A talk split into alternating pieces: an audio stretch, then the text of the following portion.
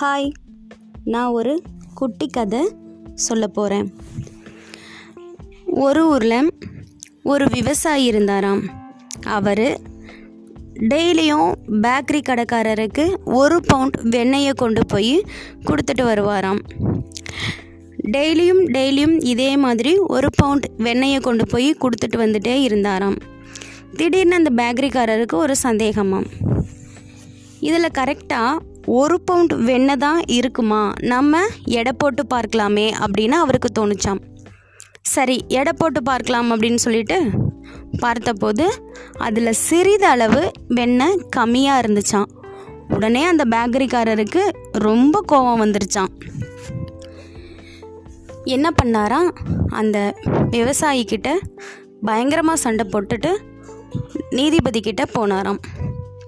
நீதிபதி அந்த விவசாயியிடம் கேட்டாராம் நீங்கள் எந்த அளவுகோல் அதாவது எடை மிஷின் வச்சு இந்த வெண்ணெயை அளவிடுறீங்க அப்படின்னு கேட்டாராம்.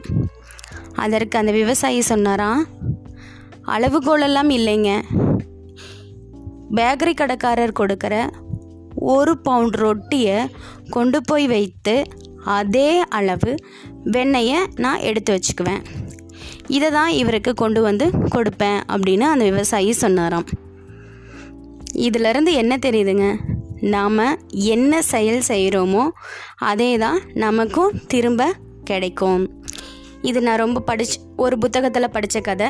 அதை வந்து இப்போது உங்களுக்கு நான் ஷேர் பண்ணுறேன்